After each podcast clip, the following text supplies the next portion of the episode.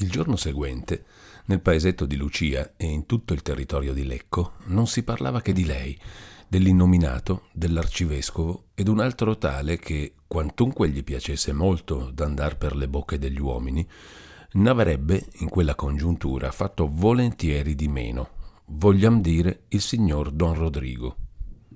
Non già che prima d'allora non si parlasse de fatti suoi, ma eran discorsi rotti, segreti. Bisognava che due si conoscessero bene bene tra di loro per aprirsi su un tale argomento.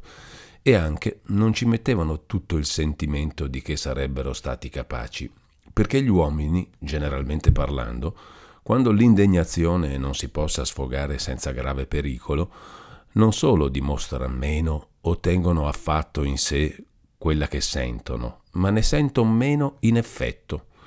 Ma ora chi si sarebbe tenuto di informarsi e di ragionare d'un fatto così strepitoso in cui s'era vista la mano del cielo e dove facevan buona figura due personaggi tali?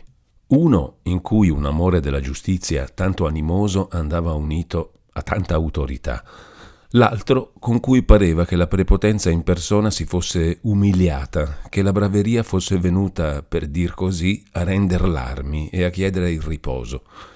A tali paragoni il signor Don Rodrigo diveniva un po' piccino. Allora si capiva da tutti cosa fosse tormentar l'innocenza per poterla disonorare, perseguitarla con un'insistenza così sfacciata, con sì atroce violenza, con sì abominevoli insidie. Si faceva in quell'occasione una rivista di tant'altre prodezze di quel signore, e su tutto la dicevan come la sentivano, incoraggiti ognuno dal trovarsi d'accordo con tutti. Era un sussurro, un fremito generale, alla larga però, per ragion di tutti quei bravi che colui aveva d'intorno. Una buona parte di quest'odio pubblico cadeva ancora sui suoi amici e cortigiani. Si rosolava bene il signor Podestà, sempre sordo e cieco e muto sui fatti di quel tiranno, ma alla lontana anche lui, perché se non aveva i bravi, aveva i birri col dottor Azzecca Garbugli, che non aveva se non chiacchiere e cabale, e con altri cortigianelli suoi pari non s'usava tanti riguardi, erano mostrati a dito e guardati con occhi torti, di maniera che, per qualche tempo, stimarono bene di non farsi veder per le strade. Don Rodrigo, fulminato da quella notizia così impensata, così diversa dall'avviso che aspettava di giorno in giorno, di momento in momento, stette rintanato nel suo palazzotto, solo co suo bravi, a rodersi per due giorni. Il terzo partì per Milano. Se non fosse stato altro che quel mormoracchiare della gente, forse, poiché le cose erano andate tanto avanti, sarebbe rimasto apposta per affrontarlo, anzi per cercare l'occasione di dare un esempio a tutti sopra qualcheduno dei più arditi, ma chi lo cacciò fu l'essersi saputo per certo che il cardinale veniva anche da quelle parti. Il conte zio, il quale di tutta quella storia non sapeva se non quel che gli aveva detto Attilio, avrebbe certamente preteso che in una congiuntura simile don Rodrigo facesse una gran figura e avesse in pubblico dal cardinale le più distinte accoglienze. Ora ognun vede come ci fosse incamminato l'avrebbe preteso e se ne sarebbe fatto render conto minutamente, perché era un'occasione importante di far vedere in che stima fosse tenuta la famiglia da una primaria autorità. Per levarsi da un impiccio così noioso, don Rodrigo, alzatosi una mattina prima del sole, si mise in una carrozza col griso e con altri bravi, di fuori, davanti e di dietro, e lasciato l'ordine che il resto della servitù venisse poi in seguito, partì come un fuggitivo, come, ci sia un po' lecito di sollevare i nostri personaggi con qualche illustre paragone, come Catilina da Roma, sbuffando e giurando di tornar ben presto, in altra comparsa, a far le sue vendette, Intanto il cardinale veniva visitando a una per giorno le parrocchie del territorio di Lecco. Il giorno in cui doveva arrivare a quella di Lucia, già una gran parte degli abitanti erano andati sulla strada a incontrarlo. All'entrata del paese, proprio accanto alla casetta delle nostre due donne, c'era un arco trionfale, costrutto di stili per il ritto e di pali per il traverso, rivestito di paglia e di borraccina, e ornato di rami verdi, di pugni topo e d'agrifoglio, distinti di bacche scarlatte. La facciata della chiesa era parata di tappezzerie. Al davanzale d'ogni finestra pendevano coperte e lenzoli distesi, fasce di bambini disposte a guisa di pendoni, tutto quel poco necessario che fosse atto a fare, o bene o male, figura di superfluo. Verso le 22, che era l'ora in cui si aspettava il cardinale, quelli che erano rimasti in casa, vecchi, donne e fanciulli la più parte, s'avviarono anche loro a incontrarlo, parte in fila, parte in truppa, preceduti da Don Abbondio, uggioso in mezzo a tanta festa e per il fracasso che lo sbalordiva e per il brulicar della gente innanzi e indietro che, come andava ripetendo, gli faceva girar la testa e per il rodio segreto che le donne avessero potuto cicalare e dovesse toccargli a render conto del matrimonio. Quand'ecco si vede spuntare il cardinale, o per dir meglio la turba in mezzo a cui si trovava nella sua lettiga col suo seguito d'intorno perché di tutto questo non si vedeva altro che un indizio in aria, al di sopra di tutte le teste, un pezzo della croce portata dal cappellano che cavalcava una mula. La gente che andava con Don Abbondio s'affrettò alla rinfusa a raggiunger quell'altra e lui, dopo aver detto tre e quattro volte Adagio, in fila, cosa fate?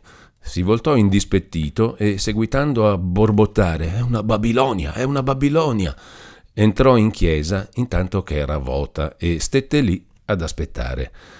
Il cardinale veniva avanti, dando benedizioni con la mano e ricevendone dalle bocche della gente, che quelli del seguito avevano un bel da fare a tenere un po' indietro. Per essere del paese di Lucia, avrebbe voluto quella gente fare all'arcivescovo dimostrazioni straordinarie, ma la cosa non era facile, perché era uso che per tutto dove arrivava tutti facevano più che potevano. Già sul principio stesso del suo pontificato, nel primo solenne ingresso in Duomo, la calca e l'impeto della gente addosso a lui era stato tale da far temere della sua vita, e alcuni gentiluomini che gli erano più vicini avevano sfoderate le spade per atterrire e respingere la folla. Tanto c'era in quei costumi di scomposto e di violento che anche nel far dimostrazioni di benevolenza a un vescovo in chiesa e nel moderarle si dovesse andar vicino all'ammazzare. E quella difesa non sarebbe forse bastata se il maestro e il sottomaestro delle cerimonie, un clerici e un Picozzi, giovani preti che stavano bene di corpo e d'animo, non l'avessero alzato sulle braccia e portato di peso dalla porta fino all'altar maggiore. Da allora in poi, in tante visite episcopali che ebbe a fare, il primo a entrare nella chiesa si può, senza scherzo, contarlo tra le sue pastorali fatiche e qualche volta tra i pericoli passati da lui. Entrò anche in questa come poté Andò all'altare e dopo essere stato alquanto in orazione, fece, secondo il suo solito, un piccolo discorso al popolo sul suo amore per loro, sul suo desiderio della loro salvezza e come dovessero disporsi alle funzioni del giorno dopo. Ritiratosi poi nella casa del parroco, tra gli altri discorsi, gli domandò informazione di Renzo. Don Abbondio disse che era un giovine un po' vivo, un po' testardo, un po' collerico, ma a più particolari e precise domande dovette rispondere che era un galantuomo e che anche lui non sapeva capire come in Milano avesse potuto fare tutte quelle diavolerie che avevano detto. In quanto alla giovine, riprese il cardinale, pare anche a voi che possa ora venir sicuramente a dimorare in casa sua? Per ora, rispose don Abbondio, può venire e stare come vuole, dico per ora, ma, soggiunse poi con un sospiro, bisognerebbe che Vossignoria Illustrissima fosse sempre qui, o almeno vicino. Il Signore è sempre vicino, disse il cardinale. Del resto penserò io a metterla al sicuro. E diede subito ordine che il giorno dopo si spedisse di buon'ora alla lettiga con una scorta a prendere le due donne. Don Abbondio uscì di lì tutto contento che il cardinale gli avesse parlato dei due giovani senza chiedergli conto del suo rifiuto di maritarli. Dunque non sa niente, diceva tra sé. Agnese è stata zitta, miracolo. È vero che sanno tornare a vedere, ma le daremo un'altra istruzione, le daremo. E non sapeva, il pover'uomo, che Federigo non era entrato in quell'argomento appunto perché intendeva di parlargliene a lungo in tempo più libero e prima di dargli ciò che gli era dovuto voleva sentire anche le sue ragioni. Ma i pensieri del buon prelato per metter Lucia al sicuro erano divenuti inutili. Dopo che l'aveva lasciata erano nate delle cose che dobbiamo raccontare. Le due donne, in quei pochi giorni che ebbero a passare nella casuccia ospitale del Sarto, avevano ripreso, per quanto avevano potuto, ognuna il suo antico tenor di vita. Lucia aveva subito chiesto da lavorare e come aveva fatto nel monastero, cuciva, cuciva, ritirata in una stanzina, lontano dagli occhi della gente. Agnese andava un po' fuori, un po' lavorava in compagnia della figlia i loro discorsi erano tanto più tristi quanto più affettuosi. Tutte e due erano preparate a una separazione, giacché la pecora non poteva tornare a star così vicino alla tana del lupo. E quando, quale sarebbe il termine di questa separazione? L'avvenire era oscuro, imbrogliato, per una di loro principalmente. Agnese tanto ci andava facendo dentro le sue congetture allegre che Renzo finalmente, se non gli era accaduto nulla di sinistro, dovrebbe presto dar le sue nuove. E se aveva trovato da lavorare e da stabilirsi, se, e come dubitarne, stava fermo nelle sue promesse, perché non si potrebbe andare a star con lui? E di tali speranze ne parlava e ne riparlava alla figlia, per la quale non saprei dire se fosse maggior dolore il sentire o pena il rispondere. Il suo gran segreto l'aveva sempre tenuto in sé e, inquietata bensì dal dispiacere di fare a una madre così buona un sotterfugio che non era il primo, ma trattenuta come invincibilmente dalla vergogna e da vari timori che abbiamo detto di sopra, andava d'oggi in domani senza dir nulla. I suoi disegni erano ben diversi da quelli della madre, o, per dir meglio, non aveva, s'era abbandonata alla provvidenza. Cercava dunque di lasciar cadere o di stornare quel discorso, o diceva in termini generali di non aver più speranza né desiderio di cosa di questo mondo, fuorché di poter presto riunirsi con sua madre le più volte il pianto veniva opportunamente a troncar le parole. Sai perché ti par così? diceva Agnese. Perché hai tanto patito e non ti par vero che la possa voltarsi in bene. Ma lascia fare al Signore e se... Lascia che si veda un barlume, appena un barlume di speranza, e allora mi saprai dire se non pensi più a nulla. Lucia baciava la madre e piangeva. Del resto, tra loro e i loro ospiti era nata subito una grande amicizia, e dove nascerebbe se non tra beneficati e benefattori, quando gli uni e gli altri son buona gente. Agnese, specialmente, faceva di gran chiacchiere con la padrona. Il sarto poi dava loro un po' di svago con delle storie e con dei discorsi morali e a desinare soprattutto aveva sempre qualche bella cosa da raccontare di Bovo d'Antona o dei padri del deserto. Poco distante da quel paesetto villeggiava una coppia d'alto affare, Don Ferrante e Donna Prassede, il casato al solito nella penna dell'anonimo. Era Donna Prassede una vecchia gentildonna molto inclinata a far del bene, mestiere certamente il più degno che l'uomo possa esercitare, ma che purtroppo può anche guastare come tutti gli altri. Per fare il bene bisogna conoscerlo e al pari d'ogni altra cosa non possiamo conoscerlo che in mezzo alle nostre passioni, per mezzo dei nostri giudizi, con le nostre idee, le quali, bene, spesso stanno come possono. Con le idee, donna Prassede si regolava come dicono che si deve fare con gli amici. Ne aveva poche, ma a quelle poche era molto affezionata tra le poche ce n'era, per disgrazia, molte delle storte, e non eran quelle che le fossero men care. Le accadeva quindi o di proporsi per bene ciò che non lo fosse, o di prendere per mezzi cose che potessero piuttosto far riuscire dalla parte opposta, o di crederne leciti di quelli che non lo fossero punto, per una certa supposizione inconfuso che chi fa più del suo dovere possa far più di quel che avrebbe diritto. Le accadeva di non vedere nel fatto ciò che c'era di reale, o di vederci ciò che non c'era, e molte altre cose simili che possono accadere e che accadono a tutti senza eccettuarne i migliori. Ma a Donna Prassede, troppo spesso e non di rado, tutte in una volta. Al sentire il gran caso di Lucia e tutto ciò che in quell'occasione si diceva della giovine, le venne la curiosità di vederla e mandò una carrozza con un vecchio bracciere a prender la madre e la figlia. Questa si ristringeva nelle spalle e pregava il sarto, il quale aveva fatta loro l'imbasciata, che trovasse maniera di scusarla. Finché sarà trattato di gente alla buona, che cercava di conoscere la giovine del miracolo, il sarto le aveva reso volentieri un tal servizio, ma in questo caso il rifiuto gli pareva una specie di ribellione Fece tanti versi, tante esclamazioni, disse tante cose e che non si faceva così e che era una casa grande e che ai signori non si dice di no e che poteva essere la loro fortuna e che la signora donna Prassede, oltre il resto, era anche una santa. Tante cose, insomma, che Lucia si dovette arrendere.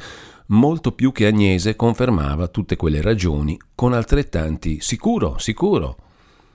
Arrivate davanti alla signora, essa fece loro grande accoglienza e molte congratulazioni. Interrogò, consigliò, il tutto con una certa superiorità quasi innata, ma corretta da tante espressioni umili, temperata da tanta premura, condita di tanta spiritualità, che Agnese, quasi subito, Lucia poco dopo, cominciarono a sentirsi sollevate dal rispetto opprimente che da principio aveva loro incusso quella signorile presenza, anzi ci trovarono una certa attrattiva. E per venire alle corte, donna Prassede, sentendo che il cardinale s'era incaricato di trovare a Lucia un ricovero, punta dal desiderio di secondare e di prevenire a un tratto quella buona intenzione, s'esibì di prendere la giovine in casa, dove, senza essere addetta ad alcun servizio particolare, potrebbe, a piacer suo, aiutar l'altre donne nei loro lavori e soggiunse che penserebbe lei a darne parte a Monsignore. Oltre il bene, chiaro e immediato, che c'era in un'opera tale, Donna Prassede ce ne vedeva e se ne proponeva un altro, forse più considerabile, secondo lei, di raddrizzare un cervello, di mettere sulla buona strada chi ne aveva gran bisogno, perché fin da quando aveva sentito la prima volta parlare di Lucia, s'era subito persuasa che una giovine, la quale aveva potuto promettersi a un poco di buono, a un sedizioso, a uno scampaforca, insomma, qualche magagna, qualche pecca nascosta la doveva avere. Dimmi chi pratichi e ti dirò chi sei. La vista di Lucia aveva confermata quella persuasione. Non che in fondo, come si dice, non le paresse una buona giovine, ma c'era molto da ridire. Quella testina bassa, col mento inchiodato sulla fontanella della gola, quel non rispondere o risponder secco secco come per forza, potevano indicar verecondia, ma denotavano sicuramente molta caparbietà. Non ci voleva molto a indovinare che quella testina aveva le sue idee e quell'arrossire ogni momento e quel rattenere i sospiri, due occhioni poi che a donna Prassede non piacevan punto. Teneva essa per certo, come se lo sapesse di buon luogo, che tutte le sciagure di Lucia erano una punizione del cielo per la sua amicizia con quel poco di buono e un avviso per far che se ne staccasse affatto. E stante questo, si proponeva di cooperare a un così buon fine, giacché, come diceva spesso agli altri e a se stessa, tutto il suo studio era di secondare i voleri del cielo, ma faceva spesso uno sbaglio grosso, che era di prendere per cielo il suo cervello. Però, dalla seconda intenzione che abbiamo detto, si guardò bene di darne il minimo indizio Era una delle sue massime questa, che per riuscire a far del bene alla gente, la prima cosa, nella maggior parte dei casi, è di non metterli a parte del disegno. La madre e la figlia si guardarono in viso. Nella dolorosa necessità di dividersi, l'esibizione parve a tutte e due da accettarsi, se non altro per essere quella villa così vicina al loro paesetto, per cui alla peggio dei peggi, si ravvicinerebbero e potrebbero trovarsi insieme alla prossima villeggiatura. Visto l'una negli occhi dell'altra il consenso, si voltarono tutte e due a donna Prassede con quel ringraziare che accetta. Essa rinnovò le gentilezze e le promesse e disse che manderebbe subito una lettera da presentare a Monsignore. Partite le donne, la lettera se la fece distendere da Don Ferrante, di cui, per essere letterato, come diremo più in particolare, si serviva per segretario nelle occasioni di importanza. Trattandosi d'una di questa sorte, Don Ferrante ci mise tutto il suo sapere e consegnandolo la minuta da copiare alla consorte, le raccomandò caldamente l'ortografia, che era una delle molte cose che aveva studiate e delle poche sulle quali avesse lui il comando in casa. Donna Prassede copiò diligentissimamente e spedì la lettera alla casa del sarto. Questo fu due o tre giorni prima che il cardinale mandasse la lettiga per ricondurre le donne al loro paese. Arrivate, smontarono alla casa parrocchiale, dove si trovava il cardinale. C'era ordine di introdurle subito. Il cappellano, che fu il primo a vederle, l'eseguì, trattenendole solo quant'era necessario, per dar loro in fretta in fretta un po' di istruzione sul cerimoniale da usarsi con Monsignore e sui titoli da dargli, cosa che soleva fare ogni volta che lo potesse di nascosto a lui. Era per il pover'uomo un tormento continuo il vedere il poco ordine che regnava intorno al cardinale su quel particolare. Tutto, diceva con gli altri della famiglia, per la troppa bontà di quel benedett'uomo, per quella gran familiarità. E raccontava d'aver perfino sentito più d'una volta col suoi orecchi rispondergli Messer sì e Messer no. Stava in quel momento il cardinale discorrendo con Don Abbondio sugli affari della parrocchia, di modo che questo non ebbe campo di dare anche lui, come avrebbe desiderato, le sue istruzioni alle donne.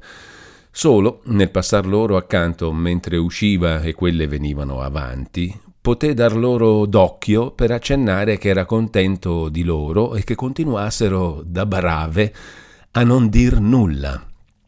Dopo le prime accoglienze da una parte e i primi inchini dall'altra, Agnese si cavò di seno la lettera e la presentò al cardinale dicendo è della signora donna Prassede, la quale dice che conosce molto Vossignoria illustrissima Monsignore, come naturalmente tra loro signori grandi si devono conoscere tutti. Quando avrà letto, vedrà. Bene, disse Federigo, letto che ebbe e ricavato il sugo del senso da fiori di Don Ferrante. Conosceva quella casa quanto bastasse per essere certo che Lucia c'era invitata con buona intenzione e che lì sarebbe sicura dalle insidie e dalla violenza del suo persecutore. Che concetto avesse della testa di donna Prassede non abbiamo notizia positiva. Probabilmente non era quella la persona che avrebbe scelta a un tale intento, ma come abbiamo detto o fatto intendere altrove, non era suo costume di disfar le cose che non toccavano a lui per rifarle meglio. Prendete in pace anche questa separazione e l'incertezza in cui vi trovate, soggiunse poi. Confidate che sia per finir presto e che il Signore voglia guidare le cose a quel termine a cui pare che le avesse indirizzate, ma tenete per certo che quello che vorrà Lui sarà il meglio per voi diede a Lucia in particolare qualche altro ricordo amorevole, qualche altro conforto a tutte e due, le benedisse e le lasciò andare. Appena fuori si trovarono addosso uno sciame d'amici ed amiche, tutto il comune si può dire, che le aspettava e le condusse a casa come in trionfo. Era tra tutte quelle donne una gara di congratularsi, di compiangere, di domandare e tutte esclamavano dal dispiacere sentendo che Lucia se ne anderebbe il giorno dopo. Gli uomini gareggiavano nell'offrir servizi, ognuno voleva star quella notte a far la guardia alla casetta. sul qual fatto il nostro anonimo crede bene di formare un proverbio. Volete aver molti in aiuto? Cercate di non averne bisogno. Tante accoglienze confondevano e sbalordivano Lucia. Agnese non si imbrogliava così per poco. Ma in sostanza fecero bene anche a Lucia, distraendola alquanto da pensieri e dalle rimembranze che purtroppo, anche in mezzo al frastono, le si risvegliavano su quell'uscio, in quelle stanzucce, alla vista d'ogni oggetto. Al tocco della campana che annunziava vicino il cominciare delle funzioni, tutti si mossero verso la chiesa e fu per le nostre donne un'altra passeggiata trionfale. Terminate le funzioni, Don Abbondio, che era corso a vedere se Perpetua aveva ben disposto ogni cosa per il desinare, fu chiamato dal cardinale. Andò subito dal grand ospite, il quale, lasciatolo venir vicino, signor curato, cominciò. E quelle parole furono dette in maniera da dover capire che erano il principio d'un discorso lungo e serio. Signor curato, perché non avete voi unita in matrimonio quella povera Lucia col suo promesso sposo? Hanno votato il sacco stamattina coloro, pensò don Abbondio, e rispose borbottando Monsignore illustrissimo avrà ben sentito parlare degli scompigli che sono nati in quell'affare. È stata una confusione tale da non poter neppure al giorno d'oggi vederci chiaro, come anche Vossignoria illustrissima può argomentare da questo, che la giovine è qui dopo tanti accidenti, come per miracolo, e il giovine, dopo altri accidenti, non si sa dove sia. Domando riprese il cardinale, se è vero che prima di tutti codesti casi abbiate rifiutato di celebrare il matrimonio quando ne eravate richiesto nel giorno fissato e il perché. Veramente, se Vossignoria Illustrissima sapesse che intimazioni, che comandi terribili ho avuti di non parlare e restò lì senza concludere, in un cert'atto da far rispettosamente intendere che sarebbe indiscrezione il voler saperne di più. Ma, disse il cardinale con voce e con aria grave, fuor del consueto, è il vostro vescovo che per suo dovere e per vostra giustificazione vuol saper da voi il perché non abbiate fatto ciò che nella via regolare era obbligo vostro di fare. Monsignore, disse don Abbondio facendosi piccino piccino. Non ho già voluto dire, ma m'è parso che essendo cose intralciate, cose vecchie e senza rimedio, fosse inutile di rimestare. Però, però, dico, so che Vossignoria Illustrissima non vuol tradire un suo povero parroco, perché Vede bene, Monsignore, Vossignoria Illustrissima non può essere per tutto e io resto qui esposto, però quando lei me lo comanda dirò, dirò tutto. Dite, io non vorrei altro che trovarvi senza colpa. Allora Don Abbondio si mise a raccontare la dolorosa storia, ma tacque il nome principale e vi sostituì un gran signore, dando così alla prudenza tutto quel poco che si poteva in una tale stretta. E non avete avuto altro motivo? domandò il cardinale quando Don Abbondio ebbe finito. Ma forse non mi sono spiegato abbastanza, rispose questo. Sotto pena della vita m'hanno intimato di non far quel matrimonio. E vi par codesta una ragion bastante per lasciar da adempire un dovere preciso? Io ho sempre cercato di farlo il mio dovere, anche con mio grave incomodo, ma, ma quando si tratta della vita e quando vi siete presentato alla Chiesa, disse con accento ancor più grave Federigo, per addossarvi codesto ministero, va essa fatto sicurtà della vita? Va detto che i doveri annessi al ministero fossero liberi da ogni ostacolo, immuni da ogni pericolo? O va detto forse che dove cominciasse il pericolo, ivi cesserebbe il dovere? O non va espressamente detto il contrario? Non va avvertito che vi mandava come un agnello tra i lupi? Non sapevate voi che c'erano dei violenti a cui potrebbe dispiacere ciò che a voi sarebbe comandato? Quello da cui abbiamo la dottrina e l'esempio, ad imitazione di cui ci lasciamo nominare e ci nominiamo pastori, venendo in terra a esercitarne l'uffizio, mise forse per condizione d'aver salva la vita? E per salvarla, per conservarla, dico qualche giorno di più sulla terra, a spese della carità e del dovere, c'era bisogno dell'unzione santa, dell'imposizione delle mani, della grazia del sacerdozio? Basta il mondo a dar questa virtù, a insegnar questa dottrina. Che dico? Oh, vergogna, il mondo stesso la rifiuta. Il mondo fa anch'esso le sue leggi, che prescrivono il male come il bene. Ha il suo Vangelo anch'esso, un Vangelo di superbia ed odio, e non vuol che si dica che l'amore della vita sia una ragione per trasgredirne i comandamenti. Non lo vuole ed è ubbidito. E noi, noi figli e annunziatori della promessa, che sarebbe la Chiesa se codesto vostro linguaggio fosse quello di tutti i vostri confratelli? Dove sarebbe se fosse comparsa nel mondo con codeste dottrine?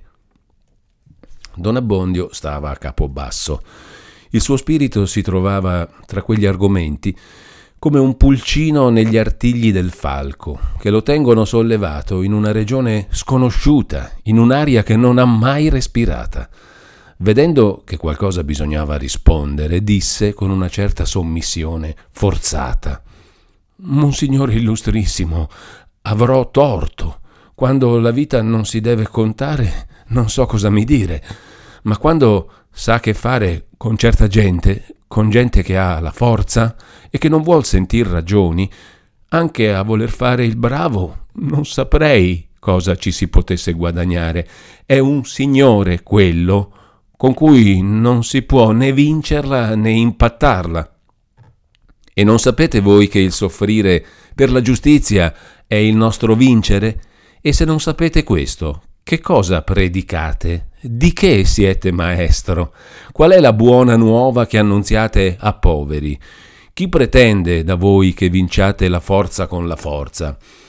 Certo non vi sarà domandato un giorno se abbiate saputo fare stare a dovere i potenti, che a questo non vi fu dato né missione né modo, ma vi sarà ben domandato se avrete adoperati i mezzi che erano in vostra mano per far ciò che v'era prescritto, anche quando avessero la temerità di proibirvelo.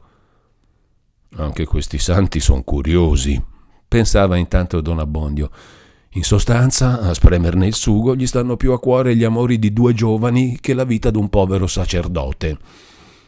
E in quanto a lui, si sarebbe volentieri contentato che il discorso finisse lì, ma vedeva il cardinale, a ogni pausa, restare in atto di chi aspetti una risposta, una confessione o un'apologia, qualcosa, insomma.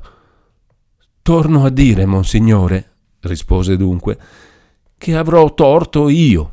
Il coraggio, uno, non se lo può dare.